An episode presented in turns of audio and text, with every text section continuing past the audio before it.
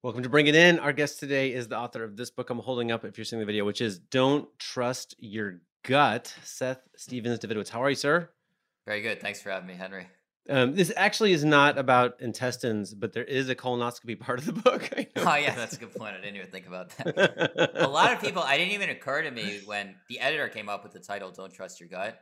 Yeah. It didn't even occur to me that the gut showing the news for you know making like how it affects your mood, your weight loss. That er, right. that people would have that interpretation. Like I thought when I think trust your gut, I I think about using your intuition and everything, and yeah, uh, it's yeah, I, it, it, didn't occur to me, but like a few people, the first reviews are like, I thought I was going to learn about microbiomes. oh, yeah. Oh, they're really going for it. I was kind of joking, but yeah, I'm no. A couple like, people yeah. legitimately don't trust your gut these days. Makes them think about their stomach. I guess I don't know. We're kind of inner focused these days. You know, we've been home yeah. alone a lot. You know, yeah. um, all right, let's do your bio really fast. So you're a data scientist, author, speaker.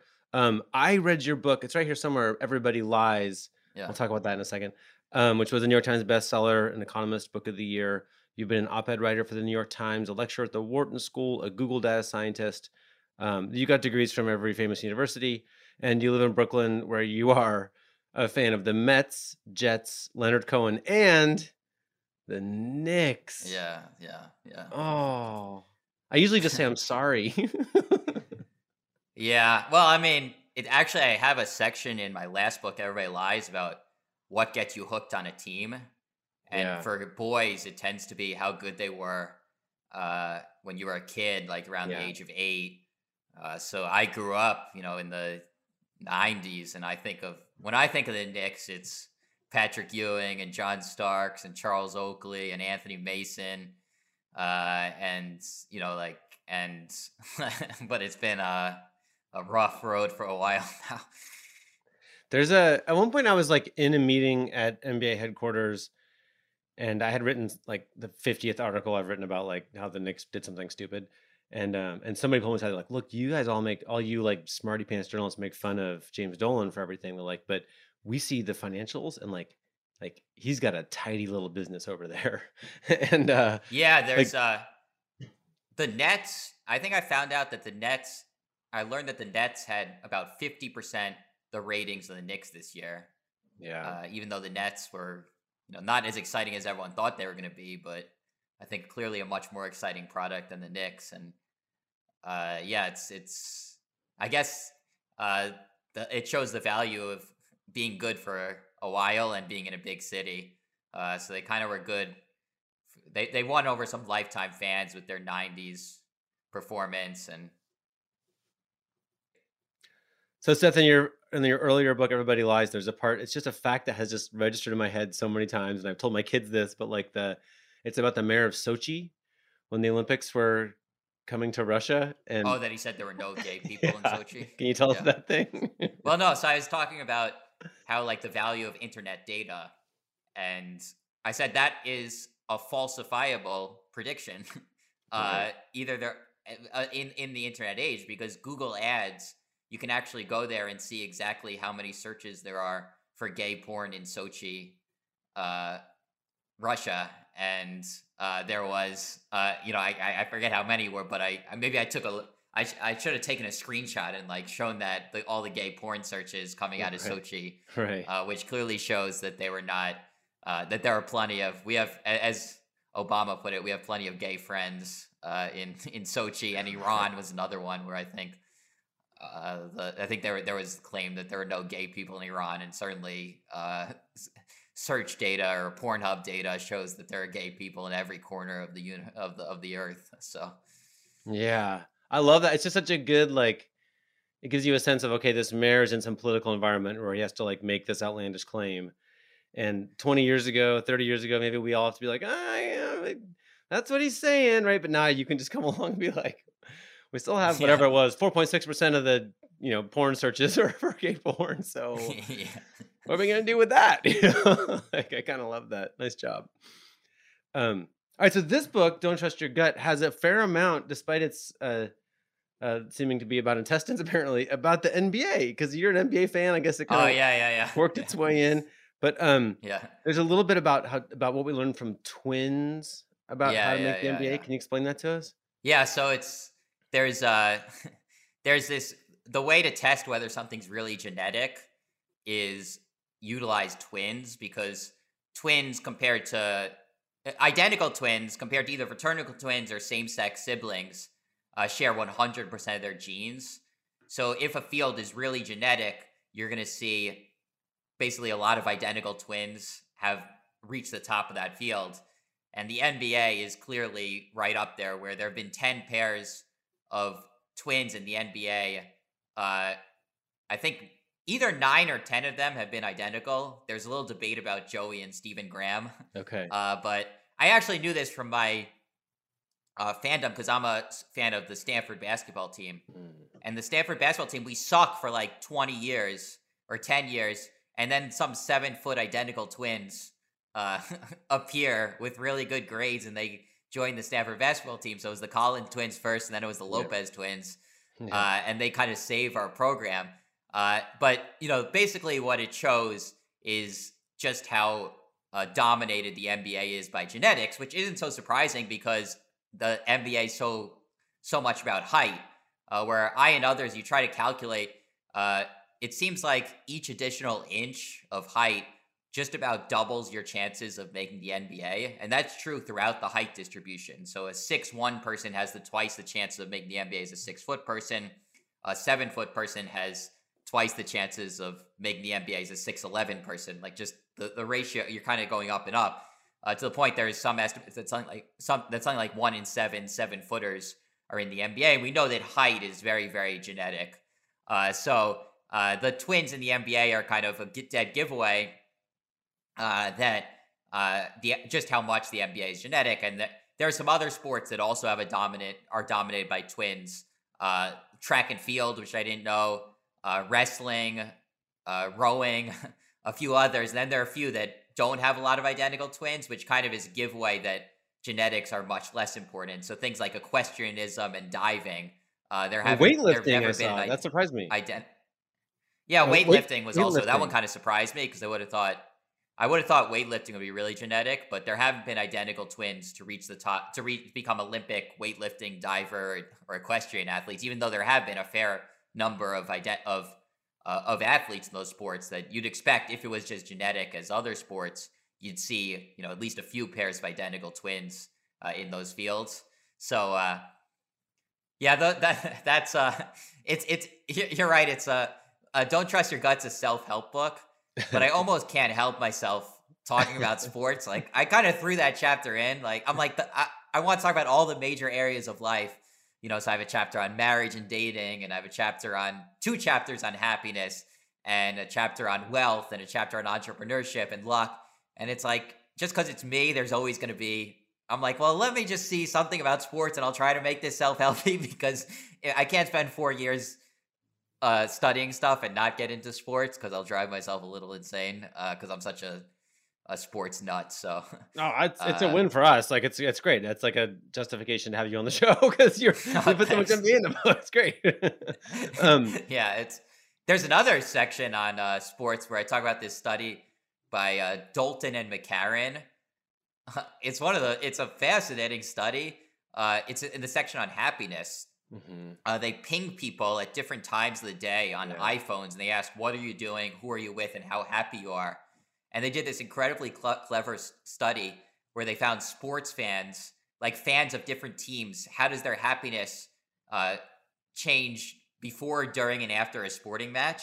And you see, before a match, people tend to get a little happiness boost. You're kind of like, you get that anticipation. Ooh, okay, the, you know, everybody knows that that mood. Uh, I think uh, Ernest Hemingway talked about having t- tickets to the bullfight, like, is the best feeling in the world. Uh, like just you know that that big match, uh, that anticipation, you get a boost. But then, uh, what happens during and after the event? And you see that if your team loses, you lose about I think it's eight points of happiness. And if your team, on a one to one hundred scale, if your team wins, you get about four points of happiness.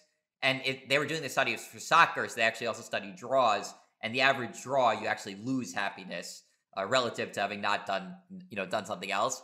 So basically, sports uh, is a little bit of a negative uh, bet from a happiness perspective, which I think a lot of sports fans c- can relate to. Uh, certainly, uh, you know, I can. I have a horrible memory from my childhood uh, when the Knicks lost uh, Game Seven of the series against the Houston Rockets. Uh, they they were up three two, and then they lost Game Six in a you know in a last second. Then they lost Game Seven. I think John Starks just like went ice cold, which tend to happen. And I threw the phone. My parents had a cordless phone. I threw the phone against the wall. I broke the wall. I was having like a temper tantrum. Uh, and, you know, it was one of the more painful moments of my childhood. And I compare that to, you know, when they when they made the finals or when they won a big game, it didn't give quite the same uh, pleasure. So I think us It doesn't like create do- a new wall and phone, right? It just yeah, that, that's a good way to think about it. uh, and so, us sports fans, you know, I did actually read that. To be honest, I'm like so into data analysis that I do make changes based on, uh, like what I read, and I have found Sure. myself watching. So the other, the, the other thing that I learned from the this research from uh, this was study from MacKerron and Bryson that watching sporting events on average tends to make people pretty happy. So the problem seems to be when we watch games of teams we're fans of, not necessarily watching sporting events in general. So if I watch, you know, the uh, Warriors and the Grizzlies, and I don't have care who wins, I could just enjoy. Wow, Steph Curry's an amazing player. Ja Morant's an amazing player.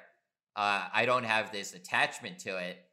So since uh, reading these, this this research, I have found myself making adjustments where I'm less likely, uh, you know, to watch a Mets game or a Yankees game, or th- I, I watch fewer, uh, you know, Knicks games this year, and you know, I'm watching more of. Okay, let me watch uh, a, Bucks game and see, you know, one of these great all-time players, and let me see, uh, you know, let me watch a Dallas game.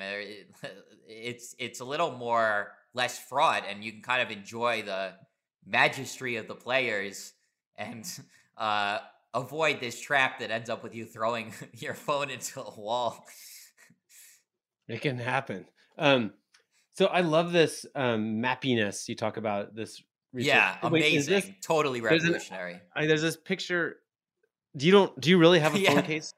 That really you really do? Uh, I I really I I really do have a phone case with uh with so uh, tell us about that. What's the, what? Tell us about that list on your phone case. the mappiness activity chart uh, is uh, a chart that tells you the activity, how much act, how much happiness uh, different activities give you, and uh, Based on like they can, uh, they've they've pinged like yeah, so three they've- million data George points. MacKerron, Susana Mourato, they have they've asked sixty thousand people uh, wh- what what what they're doing, who they're with, and how happy they are, and they're pinging people, and they found uh, the ap- the average a- a- happiness of uh, twenty different uh, of forty different activities. Uh, so actually, I don't have the phone case with me, but I got uh, the list I, here. I It's like- I could I mean- show you. Yeah, I, I asked just for fun. I asked like some people. I'm like, "What do you think number one was?" And it's funny because everyone kind of knows it's probably going to be having sex, but nobody wants to say it. But like, Oh, it was number one. Yeah, Um, yeah. I kind of uh, said it's kind of amusing because you kind of imagine, like, I was thinking about their methodology, and I'm like, wait, are they asking people, like, are people stopping sex to be like, and you actually look at the methodology closer, and it's uh, waiting. You can have up to like 60 minutes to respond, so uh, you know you could actually finish the sexual activity and then. But but I Yeah. totally agree. I'm glad that people react to this. I I think that this is like a Nobel Prize winning achievement because like uh, like I read probably a thousand happiness studies when I was do. I, I, I don't know. I, I, however many I read. a lot. I, I, I don't know. That's not something I have data on, but I read a whole bunch of happiness studies, and some of them are so unconvincing. They're kind of just like they have a bunch, few undergrads in a room, and they're like, you know, like giving them these con- very contrived experiments, and then I'm like, and then I somehow I don't know where I read about mappiness. I called up. I, it was during the pandemic, so I talked a couple times to George MacKerron, and I'm like, holy cow, your studies are just like way better than everybody else's. There are a couple others. There's Track Your Happiness. There's Appy Air. Uh, in a similar vein. Uh, Mhm. the Mappiness one is the biggest, and uh, it's just like it's just like oh my god, like we can now know the f- happiness of the forty activities. Or one of my favorite studies, uh, MacKerron and Mourato. they compare the same person doing the same activity with the same people, and they compare it to GPS data Mhm. of the ground cover of where they are. This Uh, so like, like marginal aquatic boundaries or something. What's the phrase? yeah, yeah, uh, marine, Right. marine. Uh, yeah, they have they're they're Brit. The project is British. They have these things like uh, Heathland and Moors, and I'm like, uh, what the heck is Heathland and Moors? I had to like we don't really them. do like, that I need here. to find you know? these things out. what? we don't really do heathland and moors in the U.S. Yeah, we don't know? do Heathland and Moors. But the big benefit is being by a lake, uh, being by a body of water, and I'm just like, how cool is that? Like, how is that not like? It, it just so it just blew me away. Uh, and you know, with three million data points, I mean, these things are really like statistically significant and very tight. It's like it like legitimately is true that the same person doing the same activity is happier with uh you know in uh by a lake uh, yeah. and I've made different decisions based on that. I take more walks to water. I actually live right by a body of water now. Uh, uh, Wait, I'm- because of the I'm research? I don't. I don't know if it was. I should say that because it makes for a better story. I don't know if it was entirely intentional, but it maybe was a tie breaking factor. Yeah. Uh, and I definitely do take walks uh, to the to the river.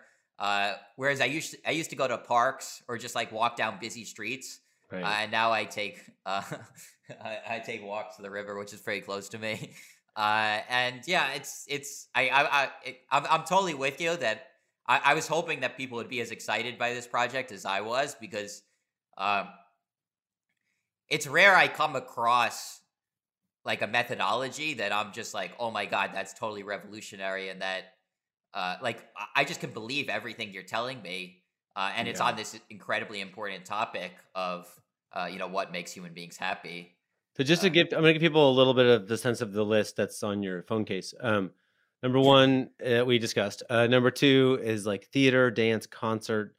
Um, number three, going to museum or library. Number four, sports, running, and exercise. This is like 8.12, where the highest score is 14.2. And just for a comparison, like eating, people love eating, is like 2.38. So Yeah, this is really good for ba- basketball. Comes out really good in this not so bad. this form of Well, it. playing right? basketball, playing basketball Playing is great. Yeah. I think we, but I think the average person is not like. I don't know if LeBron James was in the sample, so we'd have to, uh we'd have to. It'd be interesting difference in playing professionally and pre- when the whole world's like watching you versus playing recreationally. But But then when we get down to like you point out like all the things that I guess I saw it as like, you know, when you're at work and you're doing some difficult thing, you'd rather be like, you know, lying on the couch watching TV or whatever.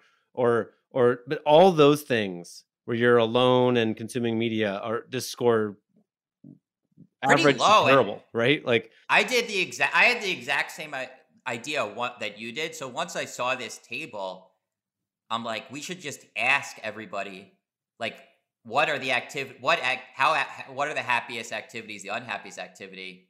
I think Henry's. Uh, are you think I'm back. again or no? I think I'm back. So I'm like, what are the happiness, and the unhappy activities, and uh, and like just see what are the underrated and overrated activities. And I did this with my friend Spencer Greenberg, and some of those like really passive activities, people massively overrated. So people thought that watching TV would, uh, sleeping, resting, relaxing, like people thought that was one of the single happiest activities. And when you actually look at uh, where it ranks, it's not that good at all. And then like sports, running, exercise, people didn't view that as I forget is it number three or something. People were not Yeah, like that's number, four. three or number four. Yeah, Yeah. people are not like that's number four. And one of the lessons I took from that is if you want to be happier, we all know the feeling of you're invited to something and it feels like a lot of work. Like I have this, I have an exercise session planned at 3 p.m. and I'm like, all I want to do is not go and like read a book or uh, listen to a basketball podcast or you know something like anything but this exercise session. Uh, and I think we have to overrule that instinct to be happier is you have to kind of that feeling of ugh i don't want to do it uh, you know my read of the data is that that's a, a dangerous feeling because you know li- lying around on your couch uh, resting relaxing playing a computer game uh, you know they're not watching tv watching netflix. They're really not giving you as much happiness as you might suspect. Uh, so uh, yeah, it's, that's it's, um, it's uh, when I was in high school, I was waiting to meet my my uh, advisor, who was a librarian. I'm just standing in the library, and I and like I'm pretty sure it was the Bhagavad Gita, which is like a sacred text of India, right? It was on the shelf. I'm like, oh, let me take a look at this, right? And um, and I read maybe a sentence before she's like she was ready to see me, but it was the sentence was something like someone who really knows this can correct everything about this because it might not even be that book, but um basically some experiences are like lemon at the start and honey at the end and some are honey at the start and lemon at the end oh yeah. And i was like that has affected me. I was maybe 14 when i read that but i'm like it's a uh, exercise is totally like that right? at the end of exercise i'm like irrepressibly happy right? And you know you don't always feel like going you don't always feel like putting those running shoes on or whatever right? And uh it's just there's a lot of things in life like that and it seems like a lot of them are showing up in this uh, mappiness project. Yeah yeah for sure. It's uh it's like yeah it's it's it's still a it's a hard one to implement. So they're interesting. There are some pieces of data where it's like just knowing the data i think you can make better decisions based on that. Right. And there are some things where knowing the data is like only the start. So like uh you know not eating processed food or some processed food is really bad for you. It's good to know, but it's also if you have a bag of Doritos in front of you, you're doomed. You can know all the data in the world, and you're not going to do it. So, like when I'm deciding, I have a window cleaner right next to me. Oh. Welcome to living in New York. Yeah. Uh, are you in New York too? I'm in New Jersey. No. Okay, New Jersey. Yeah, for yeah. the lakes, you know. Uh, yeah. uh, so, like, if if I'm deciding whether to take a walk on a busy street or by a lake, like I don't I don't really have a strong draw to the busy street. I just kind of thought I liked Fulton Street right next to me, and I'm like, you know what? If the data says being by water is really good, I'm gonna take a you know walk by the water, see if I can bathe in this uh, nature, you know, a little bit. But being told that exercise makes people happy, like I, it's not. It's still. I'm still fighting the instinct. Uh, like it's still hard to implement, and I still find myself sometimes just lying on the couch when I should be exercising. This study kind of like this time of year actually is the for me as a basketball writer, right? So it's very common this time of year for it to be beautiful outside and I am short of sleep and up late and just watching TV in a darkened room for like giant amounts of time. You know, in the first round of the playoffs, you might have three or four games you're supposed to watch a night, right? And um and then you kind of walk outside at some point, like blinking into like the the spring day that the rest of the world's been so excited for, and you're like, "What am I? Oh, what's going on? Like, I need to go back to bed." And like, it's just, it's a really good portrait of like, you know, a lot of people think they want to watch basketball, and I like watching basketball, but it's doesn't make you happy. Not in that kind I of think, quantity. Like my read, I don't know if you had the same read, so I include like all I, I include the the fundamental charts from the mappiness project and people can kind of make their own interpretations and people are already coming back with like things they've seen in the data that i didn't even notice but i have the happiness activity chart have the happiness people chart and just want to you know keep it's george MacKerron Susana Mourato, others who did this research who get all the credit for it but my interpretation of it and I, I don't know if this is your interpretation as well is like oh yeah we're just hunter gatherers oh like you kind of look at those those charts and like you know having sex uh, exercising, even hunting, fishing is one of the highest activities. Is, being yeah. by a lake, like being with your friends or romantic partner, and then like the things that are low are these modern inventions like queuing, waiting, uh, like do, doing. Uh, I forget the, the lowest things are very uh, frequently the work. Obviously, uh, they're yeah. chores. They're like seminars minus 1.5 seminars meetings it's just like so modern like the the oh, top yeah. and I, think like that's and that's like something we have to keep in mind that we are evolved from hunter gatherer lifestyle. I think you do see that in the data that the modern world is uh, putting these things in front of us, uh, and, and you know, and, and, even the modern leisure activities, uh, you know, being on computers, playing iPhone games, uh, watching TV, like they're not giving the same pleasure as gardening or hunting and fishing uh, or running around. Uh, the things that we probably did, you know, when we evolved. I think they're it, that was definitely one of the big interpretations. You know, the big things I took from those charts. Uh, this is such a win for like the people who say we should just eat like animals we catch with our bare hands and stuff. Right? like... yeah, it's like it's and it, there is something about like these charts that does you know I, I think I call the last chapter the misery inducing traps of modern life, and I think yeah. there are there is something about these charts that you know do, do does make you realize okay modern society is putting these things in front of us that you know might taste good in the moment. You know, spending day a day in a blackened room uh, watching TV. Like the hunter gatherers weren't doing that, and you know, as far as I can see, the data is not really uh, supporting that as a path to happiness. So it's really something you got to do with care. Yeah, there's also right out of the same study. There's some interesting stuff about work, which made me think about the NBA too. So, um, mostly work makes people miserable. You actually like I remember reading that Camus thing about Sisyphus, I, like a long time ago, and uh, just pushing the rock up the hill and the misery of work, right? But then, yeah, uh, your interpretation of the data, the things that make it better, um, music, working from home, and working with friends makes a giant difference. Friends, friends is huge. Well, friend, the thing about friends is just friends is the big booster in every dimension of life. So just about any activity is way better with friends, including work. Uh, so, uh, you know, I definitely, yeah, I, I say that they should rerun write the myth of Sisyphus because Camus ends that story says Sisyphus is happy, and I say no, Sisyphus isn't happy at all. Look at the happiness activity chart. Uh, work is the second most miserable activity. It just beats uh, being sick in bed, and uh, but uh, Eh, the myth, the myth of Sisyphus and Sisyphus.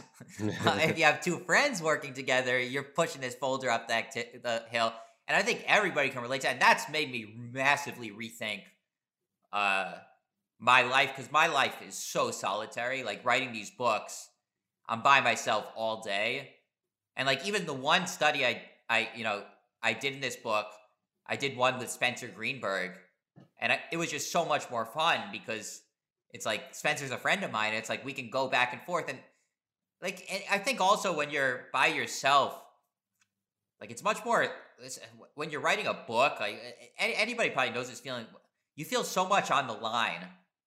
Uh, mm-hmm. Uh, when you and when you have friends, you're all kind of defending each other. Like if I had written this, I'm almost like rethinking this. Should I have written this book with a friend? And then all these things I'm panicked about.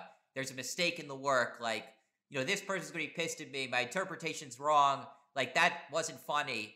Like if it was with a friend, you kind of have someone to bounce that around off of you. You're kind of going at it together, and you're not that that feeling of being alone. I think is a dangerous feeling that uh, you know for in mo- in modern life, and you know something I I think you know I I, I do have to rethink uh you know the the having the, the how much of my work life is spent how much of my life is spent alone uh you know based on the data where uh, the, the, friends are just so important for happiness. Uh, you know, anyway, you cut stay. The other thing, I didn't even include this in the book. I found out these studies later. They've compared the benefit of being with other people for self-described introverts and extroverts. Mm-hmm. And introverts and extroverts actually get the same boost. They both get a big boost, and it's exactly the same from being with other people versus being by themselves. So even people like myself who think we're introverts, we got to be careful because it may be like lying on a couch watching TV, uh, where it feels like right. something we need or want, and the data says it's maybe not such a good idea. Yeah. I mean, so many, I feel like we work ourselves a bit. So many mm-hmm. people I know are so wound up about like, well, I was just part of a conversation about like, you know, the person next to you when you fly is like just riddles people with anxiety, right? It's like, oh, this person's gonna take their shoes off, or they're gonna come into my zone, or they're gonna, you know, whatever. And But like, but everybody loves going places. You know what I mean? Like, you know what I mean? Like, no one comes back from Hawaii with like, oh, it totally wasn't worth it because there was a person I didn't like sitting next to me in the seat. It's like, it's, I- we we just I have- also didn't, didn't even include. I, yeah, just speaking of Hawaii, I didn't include. They've done studies. Uh, the Track Your Happiness project was a similar project to Mappiness. They studied the benefit people get from every type of purchase, and the number one uh, most value per dollar is travel. oh wow. Uh, so I yeah I, I should really should have should have. I wish I had included that chart in the, in the book, the happiness purchase chart. yeah. Uh, and Sponsored the- by United. and- yeah. Yeah, and uh, you know it's and the things that don't tend to give people pleasure are like basically stuff.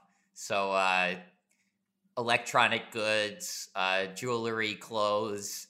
Uh, they're not really a happiness per dollar. They're very low. Uh, whereas a trip, happiness per dollar is very high. Right, right, right. That makes sense. Um, you're arguing a little bit for your your Paleolithic thing now extends into um, tribalism, right? Because you're basically saying friends, right? If you people, so you don't work alone, right? This is another Paleolithic thing, I guess. Um, Yeah, I, I, I didn't even think about that. Yeah, now that I think about it, yeah, hunters and gatherers probably didn't go on hunting trips themselves. It it is interesting. It is you look at those charts, it really is eye opening how the modern stuff ranks so low and the old fashioned stuff ranks so high. yeah, Uh, yeah. No, that's you're, yeah. That's a kind of a big takeaway. Um, it's not been um great for basketball this research, but I guess like a basketball viewing, right? Like where we the I think you actually have like a subhead which is like the trap of being a sports fan. Well, no, except but I, the t- takeaways. I think it's the danger is if you're you're rooting if you care too much about the outcome. So the negative seems to come when you're rooting for teams you're a fan of. Uh, yeah, I think it's a very dangerous uh, path to happiness. And the studies, the study Dalton and MacKerron, again, the map using the Mappiness project found that you lose points in happiness on average from watching a sporting event that you care about. Um, so the working with friends thing made me think about like the NBA. I mean, I've been doing this too long, but like a sort of hang up that I have is the draft, where um, it's hard to get people to talk honestly about it, but there's a lot of signs that people are very unhappy in the NBA. And part of it is because there's like just such a weird competitive work environment with very low trust, right? Like, eh, like the Interesting. they write these stories about like you know the the 34 year old veteran will help the 21 year old you know incomer it's like why like it's they're, they're completely gunning for the same job the same future contract dollars it's like you know, the roster spot is so precious and the worst thing for the 34 year old is the 20 year old is good right and like so there's just a high degree of suspicion and even you know minutes are the precious resource and on and on and um it just struck me that like maybe this like working with friends boost, which we as fans perceive as like, oh, you're all wearing the same uniforms, you're all on the same team. Like we think that they'd have that in the NBA, but I feel like maybe they really don't. And maybe, Well, maybe, I mean, Then it maybe, hasn't. maybe it, it's interesting. Maybe it also says that the, these star players who choose to Right. work with their friends, like we, everyone's criticizing LeBron because he, you know, forced the Lakers to pick up all his aging friends. Yeah. Uh, maybe it was actually good for LeBron's happiness, uh, even if he's uh, losing more games. At least he's playing with his good friends. Yeah, I kind of. I mean, I feel like we all want to be around people we trust, right? And like, I kind of get that. If you have LeBron's influence, you might spend some of it on that very valuable feeling. So is, I never even thought about that that that until the TrueHoop podcast. But There you go. um, uh, all right. You also a a while ago, you you've done a little bit of research on like how you make the NBA and Yeah, Um, yeah, yeah. um, and well, actually there was something about zip codes, which was a while ago. Um, and let's see, Yeah. per capita income, like growing up in a wealthier neighborhood, is a major Yeah. positive predictor of reaching the NBA for both black and white men. Yeah. Um, what do you make of that? it makes sense. It for for some reason the opposite idea was in the air for a while, where people said that uh, you want to like it, it- people from the suburbs will never make the NBA because they don't care enough, and you know people from the ghetto are hungrier, and I think it's just not true in the data, and that uh, there there are all these clues. Another my favorite clue is that uh, African American uh, males from lower socioeconomic status are more likely to have unique names, which are names that aren't given to anyone else. So LeBron would, would be a unique name. There wasn't any other LeBron. Uh, whereas names like Chris uh, or Michael are not obviously non-unique names. Many other people have them. I actually went to ancestry.com and I found that uh, NBA players are uh, more likely to more likely to have common names than unique names, which is a giveaway mm. for the socioeconomics of the NBA. Uh, and I think what I took from that is that socioeconomics uh, are just like basically it's always good socioeconomics is just about always an advantage. Uh, you know, having a two parent home, uh, having middle income family or upper middle class family, uh, having a non teenage mother, like they help build all these. One of the things that we've kind of learned, scientists have learned, is that uh,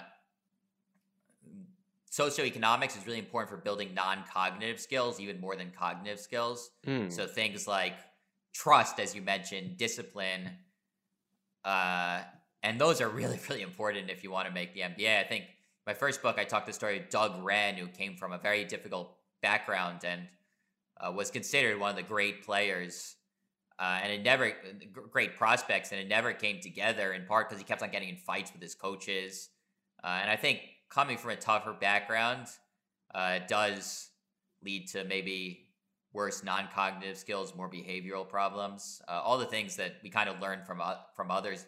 That in, in, other studies have shown, uh, you know, how much your background can matter, your zip code can matter. So, kind of why wouldn't it also matter in the NBA, uh, which also relies on not just the genetics that I t- talked about, uh, you know, your height, but also uh, trust, discipline, yeah, this, hard work, regulating emotions. There's this part of LeBron's life story that like is not as well told, but I just I think about it all the time. So LeBron had this very wild and unstable youth, which he's talked about some, right? And he would like ride his bike because he felt safer there than anywhere else he could call home, right? He'd just be riding his bike around, which is why he has this big bike event.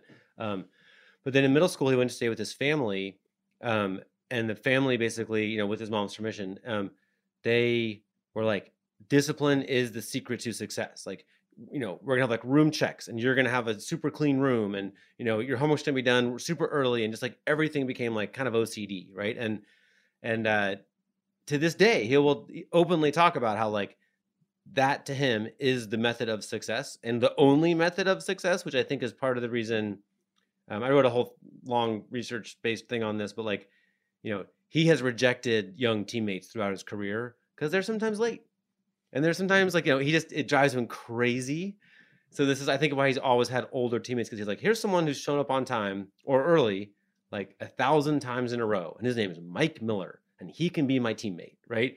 Whereas like, you know, there are very useful young players, but like LeBron just doesn't want to mess around with like Michael Beasley, who was super talented, but you know, maybe would have been great alongside LeBron, but like, eh, it's not, you know, or they draft, they got, um, the pick that became Andrew Wiggins, right? And then they traded it for Kevin Love. He always he's always been, you know, they just Lakers traded all of his, you know, Kyle Kuzma and Josh Hart, all those guys, you know, for old players basically. Um, but I think there's a little bit of this like it's actually uh, so. There's also research to talk a little about the book. Uh, Don't trust your gut about uh, the value of your neighborhood and role models. And they found this wasn't a study of basketball, but they found that African American kids who grow up on blocks with black fathers, even if their father's not around, you do they have way better life outcomes, huh. uh, which kind of shows uh, maybe that's uh, similar to the LeBron story of uh, being around other people can uh, the neighbors your neighbors uh, can inspire you and change your life in ways you might not realize. So huh. that's interesting. yeah. So how, how does your how do your conclusions here kind of fit in this like rolling debate between like Malcolm Gladwell and 10,000 hours and David Epstein and like I know it's kind of like there's been it's been going on for more than a decade now but like you know can you fit us in with like don't trust your gut how do you how do you fit into that I don't know. Everyone's like this is the anti Malcolm Gladwell because Malcolm Gladwell wrote the book Blink. Right, with that thin uh, slicing. Right. Yeah. Yeah, and I don't know because if you read the book, "Don't Trust Your Gut" was like is like a provocative title, uh, meant to get grab people's attention. Uh, that's not really the book's not really talking about thin slicing when you should use thin slicing when you shouldn't use thin slicing. It's more like here are some interesting charts uh, and here are some interesting figures uh, that I think can be helpful in making a decision. So you know, knowing the activities that make people happy, or knowing uh, you know all these other things, uh, the qualities that make for a good romantic partner.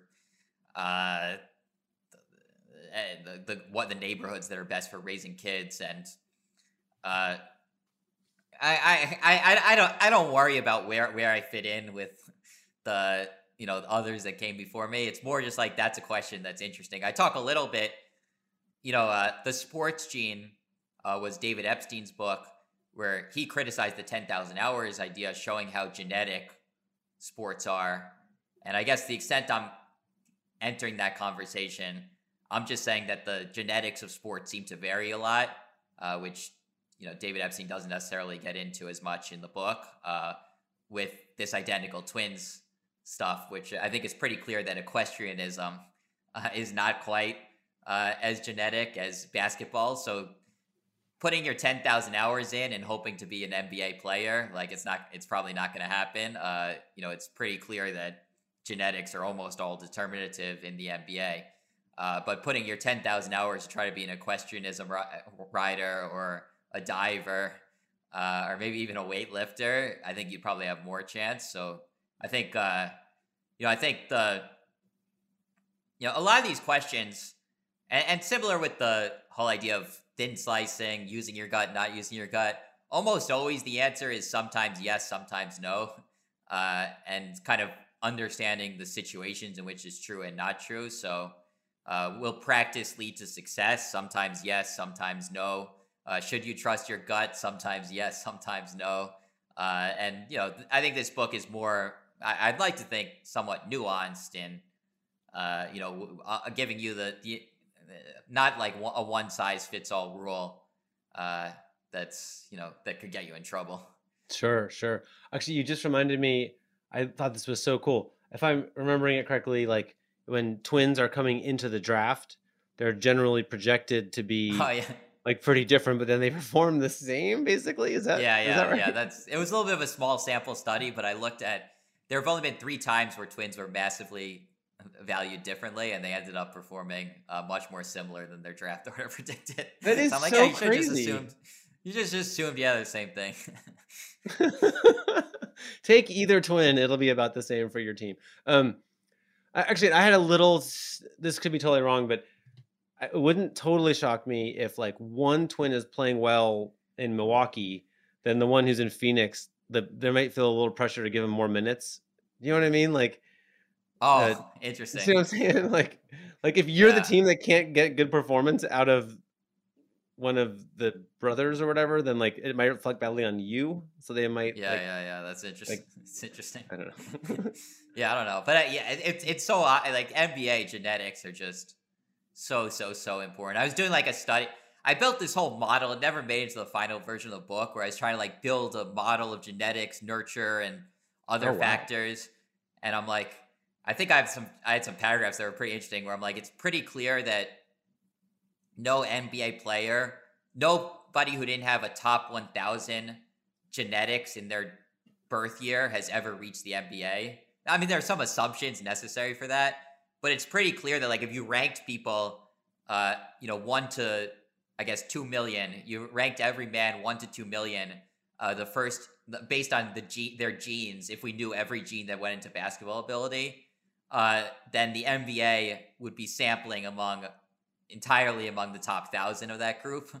Uh, wow. You know, and then some people do outperform. Uh, you know, I'm, I'm, Doug Wrenn had great genetics, but had a difficult background, and I'm sure Steph Curry, uh, his dad teaching him to shoot from a very young age. Uh, maybe he went from, you know, the 500th best genetic in his birth cohort to the number one player. Uh, but, uh, you know, you're moving within this very, very small range. Uh, nobody's coming from the, you know an average genetics for basketball and reaching the NBA, uh, even you know a top 30th percentile genetics and reaching the NBA. Wait, talk me. I mean, that's fascinating. Talk to me a little bit through how we know that. Like, what? I can't even conceive how you would. So it's a little complicated. you could know that. th- that's why I didn't put it because I'm like, I was building this whole model, but basically, I was trying to predict like if it, it gets very mathematical, but if you assume that basketball's skill, skills are extreme are distributed on normal distribution, Mhm. and then you say like how many twins would reach the NBA based on that, and how many twins do we actually have in the NBA? You can kind of say how much genetics matter, how much everything else matters, and then once you do that, you can do some simulations like I'm talking about of like replaying the world based on the genetic influence. Right. Uh, it's it's nobody would have understood what I was doing anyway, which is part of the reason I took it out because I'm like, this is supposed to be a self help book. I'm like, who should you date? How can you get rich? And I'm like, and now I've gotten a simulation where I have normal distributions interacting, and I'm like, and I'm like, this is really my hobby horse. But uh, you know, I, I think I might try to write that up somewhere because. And, and maybe get criticism from other scientists if what I'm doing makes any sense. But I really think it's very clear uh, that that uh, that you know that's true in the NBA. I feel like um okay, so I went to NYU, um, where your dad was one of the professors in my thing, but um, but with a ton of uh, acting students. A lot of the people in my freshman dorm were were acting majors, and it kind of became clear like there's just an infinite supply of people who could credibly star in a movie, and like 0.01 percent of them ever get to, right? And so, I, which is an inefficient market in a way, right? I think it's a little bit like you know at that time sarah jessica parker like lived down the block and it's like there are 50 people in the building where i lived who could have i, I believe could have been sarah jessica parker and had her career right it's just like she's the one who got that career Did you see? Was it like a little bit better? Was there any differentiator or? i'm no judge but I just like you know you know sometimes you meet people and you're like this person was born to do this thing right? And you know Yeah. in any field like when acting at nyu in the early 90s i'm like like i mean it's just it's just an incredible array of talent right? And but it's a you know it requires a ton of money to make a movie and so really it was the people with connections to money by and large who got to be in movies by senior year right? You have to you you have to finance a motion picture by the time you're it's like who gets to do that? It's like well the kids from the big houses you know like they're the ones that get to do that. Um so uh i feel like there's some of that in basketball right where um you know there are some stories of like the recruiters came to recruit someone on court one but they noticed someone on court four and that person ended up making it to the nba there's a few of those like joakim noah was one of those or whatever but mostly it's like you know i guess what i'm I getting think at here is yeah, I i I think, think, you- it's it's way more it's way more genetic in basketball than it is in acting. And to the extent that that phenomenon exists, that people were spotted, it was probably because they were just so tall. So there are all these Right. basketball players who got spotted at a young at an like got kind of picked. Uh, they hadn't played basketball; they did something else at a, as as a kid. I think Dirk Nowitzki was maybe in tennis uh, or soccer. yeah Uh, Patrick Ewing was soccer. There are all these players. Uh, Jokic was water polo. Uh, Tim Duncan was doing something else. Swimming. Uh, swimming, yeah.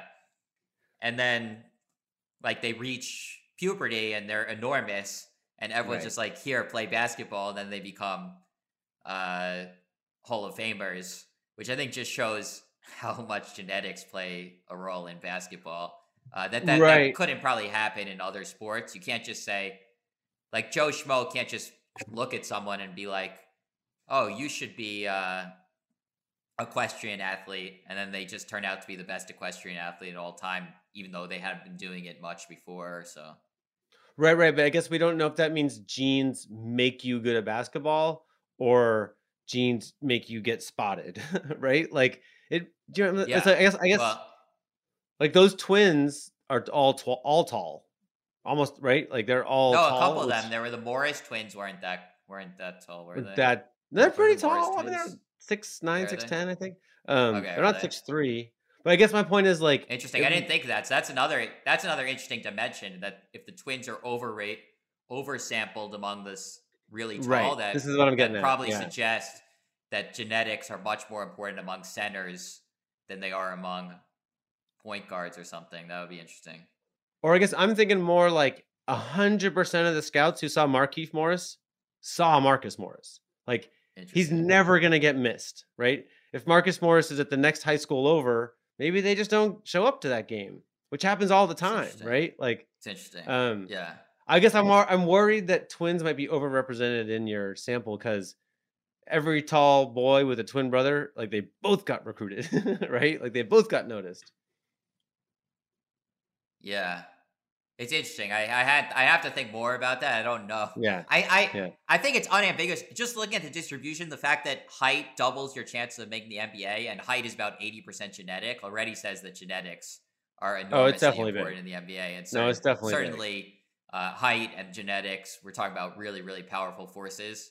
Uh, you know, I, I there obviously are other forces. There's the socioeconomic, your zip code uh, the Doug Wrenn not making it, getting in fights with coaches, and there, I'm sure there are some phenomena. I think there's probably a extra benefit if your father was in the NBA and is coaching you from a young age on shooting mechanics, uh, kind of the Steph Curry story, and then there may be some things involving being spotted and, uh, you know, I think another another way to maybe I should just write a whole book on this because it's all I really care about. Do it. another way to think do about it, this uh... is yeah another way to think about this is like uh, other countries uh, where, where athletes are, are coming from. If it was entirely genetic, we'd assume that the genetics would be even would be like you know distributed pretty equally around the world, and you'd see Americans would be represented about as much as any other country. Uh, you know, the percentage of NBA of Americans uh, would be about uh, in the NBA would be about the same as the percent of Americans in the population. That's clearly right. not true. Uh, there are far more Americans in the NBA than there are Americans in the world. Uh, we, and I, I, think it's probably a sim- similarly there are probably differences around uh, at different positions. That it seems to me just thinking about it, centers and this uh, seem much more global than point guards. Uh, and probably there's some phenomenon where the genetics are so important in uh, you know, among centers and seven footers that we kind of scour the, or maybe it's that they're spotted, they're more likely to be spotted, that we kind of scour the globe to find the most talented seven footers, and we may be missing out on some, uh, you know, potential six foot, six one superstars. Yeah, and I think like you know, actually we've been uh, my partner here, David Thorpe, has been writing a lot about like big men are suddenly like less important in the NBA. Um, and I think that what the deal is that if you are merely tall, you can get in the game. But if you're like medium size, you have to be unbelievably skilled. You have to do your 10,000 hours, right? To get in the game. So, like, I think genetics alone can get you on the court by getting you to be seven feet tall. But they, you know, you might be super yeah, I talented. Didn't, I didn't think to do that. I should have looked at the twins. Just thinking through it, I think you're right that the twins are really dominated among the, the tall, tall, people, which suggests yeah. exactly your interpretation that uh, I think the you know the fact that the the, Col- the Collins twins, the Lopez twins, the Graham twins, uh, you've really been talking about a lot of uh, very tall, They're pretty um, big pairs of twins. Yeah. All right, we should get going. Uh, this is the book. It's called "Don't Trust Your Gut." Uh, Seth, thank you so much for being on the show and talking basketball. Come back anytime. Thanks so much for having me, Henry.